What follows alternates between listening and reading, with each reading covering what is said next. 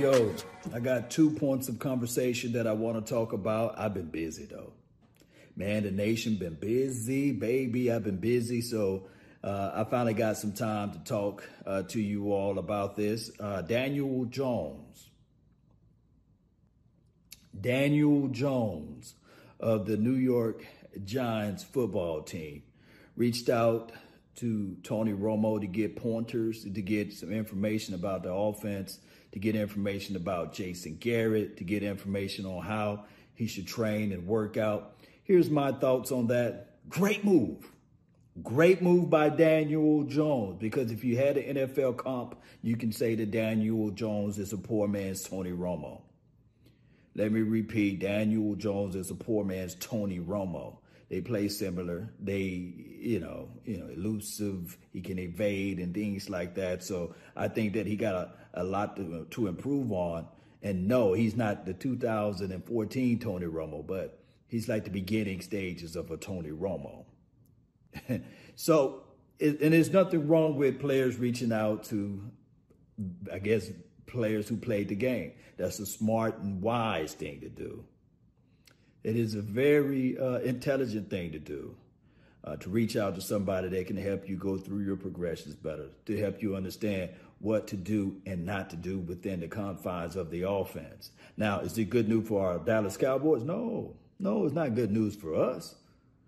Because I think that Daniel Jones, everybody booed him and everything, but he showed some flashes.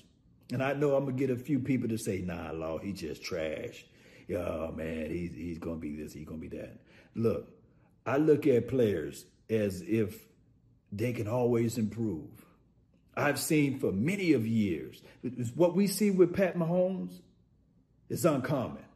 What we've seen with the Russell Wilson, although, you know, he don't put up the best of the best of the best numbers when he first started, but he was consistent. And what we see actually, believe it or not, with the Dak Prescott and Carson Wentz and all of those guys, is really uncommon. It's really uncommon for those guys to play at that particular level. Now, Lamar Jackson, if he can put up what he did last year again this year, then I'll put him in that same room. Of course, everybody crowned Lamar Jackson last year. Nevertheless, if he can do it again this year, then you really got to say to yourself, man, but these young quarterbacks, normally back in the days, it takes 5, 6 years. But we with the fast food mentality now. Everybody want to be Joe Montana day one. Everybody want to be able to say, well, hey, I'm this and that day 3 or day 4 or year 1 or year 2. So it's kind of like that, basically, if I can put those things in the confines. So I look at it like this, and I look at the Giants, and not saying that Cowboy Nation, we should be fearing the Giants, but this is me objectively speaking. He goes into a system whereas they invested in that offensive line. They went and looked at the situation and said, okay, we're going to give you a better Saquon Barkley by having a better offensive line. And on the defensive side of the ball, we try to put pieces around so that we can give the ball back to the offense. Oh, let's reassure the offensive line again. So they put in places or tools in the right places so that they can help grow that team. And I like DeAndre Baker. Nevertheless, he's out there on the news. He's trying to rob people. He trying to kill people. I think that somehow, you know, he was at this spot. They was playing some cards or dominoes, whatever it may be, rolling dice. Who knows? They was gambling. And he decided to say, okay, hey, dog, give me that Rolex. Oh, matter of fact, give me those watches over there. And matter of fact, give me those slippers, those shoes, those necklaces, all of those things, those glasses. Oh, those mines. Now, he pulled out a semi-automatic weapon and held people at gunpoint and robbed them. And they said it was crazy because the getaway car was a Lambo and the getaway car was a BMW and the getaway car was the Mercedes. And I'm talking about the 2020 Mercedes, not the 2019, you know. So they got an arrest warrant out for them. DeAndre Baker and Quentin Dunbar, I think he used to play for the Washington Redskins. Now he's on Seattle team or something like that. We will see how the NFL Roger Get Down Goodell is going to handle that situation. If according to what I know, it will be a slap on the wrist. It'll be a flat out slap on the wrist. So I look at all of those things. You guys know how this thing go. And if they do suspend the brother, it won't be plastered all over the news and the airways and things like that. If anybody want to say something, they would say, well, Earl Thomas like, yes, finally somebody else they can talk about. Somebody else got into trouble and they don't have to talk about my situation and my scenario about my beautiful wife. They don't have to talk about that now. They can talk about those things. But I do look at everything, collectively speaking, this division. I tell people time and time again that the NFC East is not the NFC Lease. What's go down with this particular division is that there's no other division that got more Super Bowls than the NFC East. We play each other rough, rugged, tough.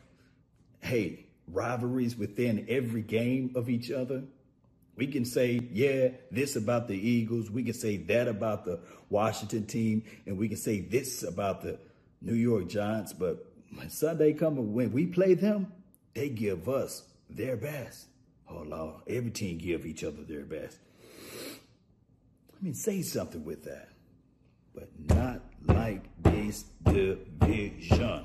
We play each other rough and rugged from the echoes of the whistle, and from the start of the game to the end of the game.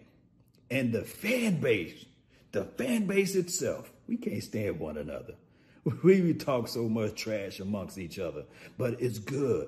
It's always a conversation of joy. It's always a conversation that we have to have within the confines of the conversation to say to ourselves, man, we're going to whoop your ass, you know. But I know people just try to say that this division is trash, but those Redskins, they coming. They coming. That defense going to be nasty. They brought in a real head coach to their organization. And to me personally, that's all they was missing. That's why when the Philadelphia Eagles had Chip Kelly, we was having parades. We was loving every bit of that situation. Then they went and got them a real coach. Nothing really much changed because Chip Kelly ripped that team in half, but when they brought in some true coaching, yes, that first year, he was just trying to learn himself on how to get out of the weaves or what have you. Then the following year, bam, they made some moves. They looked at everything, and they made it all the way to the big dance. And the reason why the Eagles fans and pretty much the Redskins fans, they don't talk that much stuff. But the reason why the Eagles fans talk all of that trash, because they know it's equivalent to the Dallas Cowboys having Jason Garrett for all of those years. They had a piece of it when they had Chip Kelly. They know it. Deep down in their hearts, they know it. They know it. They know that these Cowboys, you fool around. Look, they know more about our team than some of the casual Cowboy fans. They do, because they love to watch the Dallas Cowboys. They love to know all of the players. They love to know who got in trouble. They love to know what happened with this particular wide receiver number, who made it to the Pro Bowl and who didn't make it to the Pro Bowl. And they love to throw in the fact that, hey, man, you guys haven't won the Super Bowl since 1995 and 96 season. It's been 25 years. You guys are this, you guys are not that. But they know it, baby, because they watching real close. Man, they got their ears to the ground of the Cowboy Nation, because they say, man, if the Cowboys in any of the years of the stretch of years outside of the Parcells years got woken up and got the reality break and hired a real head coach, we're in trouble, trouble, trouble. That's what they were thinking. Now we got us a real coach. I'm not trying to put Mike McCarthy on this pedestal, but damn it, let's put him on this pedestal. We know for sure what Jason Garrett was all about. Now, going back over to the Giants, what we've been saying all of these years with Jason Garrett, I think that he's a wonderful person. I think that he's a smart, intelligent guy. but he's no head coach material. Now, Red Bull over there can just sit back and do what he need to do. Get all of the offensive line together. Get the quarterback talking to Tony Romo. Get this going. You know, for dog sure, they go to the Duke game together. So you know Jason is going to reach out to Tony and say, hey, I got my new son, Daniel Jones. You don't mind going to this Duke game. Talk to coach over there. And Tony going to be like, yeah, let's go talk to him right quick. You know how this thing go, baby. So, to me personally, you know, Cowboys Nation, we shouldn't fret about this, but we should, you know, take a page out of this, put it back in the playbook and say, okay, Daniel Jones trying to improve himself. And we should look at this thing and say, okay, the Washington team, the defense, ooh, looking nice over there. It's looking real nice. And then we should look at the Eagles and say, okay, we know even when they had the Chip Kelly of the world, they still try to put forward the best fight. And they're going to do that. And their fan base is going to talk a lot of the gorilla you know what I go? But neither here nor there, I can say this right now, Nation. We going to be all right, baby. All we got to do is continue to take one day at a time, one movement at a time, brick by brick. Stack these things together. Everything else will be fine. And when you think about it, with this particular coaching staff and the players and the things that we got going on, we're going to be all right. That's been my time. I really thank you all for yours. And remember, you're listening to Nothing But The Backs. Let's go.